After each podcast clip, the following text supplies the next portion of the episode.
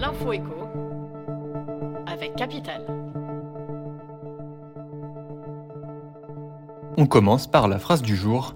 Sur les 62 engagements que nous avons pris, 50% ont déjà été faits, 31% sont avancés et 19% sont engagés. Ce mercredi, pendant une heure, Gabriel Attal a dressé un bilan des actions déjà menées en réponse à la colère des agriculteurs. Le Premier ministre a également annoncé le renforcement de la loi Egalim et assuré que le projet de loi pour une agriculture souveraine sera adopté au second semestre 2024.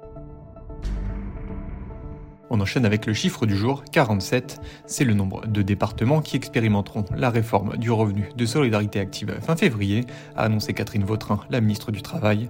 Pour rappel, cette réforme conditionne le versement de la prestation sociale à des contreparties. La locataire doit réaliser au moins 15 heures d'activité permettant de se réorienter vers l'emploi. Des exceptions et adaptations existent néanmoins pour certains publics. Cette mesure doit être généralisée à l'ensemble de la France d'ici le 1er janvier 2025.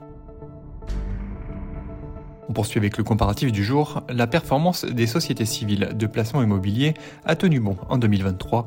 Pour les investisseurs, le rendement moyen versé s'affiche en effet à 4,52%. Toutefois, cette moyenne cache d'importantes disparités.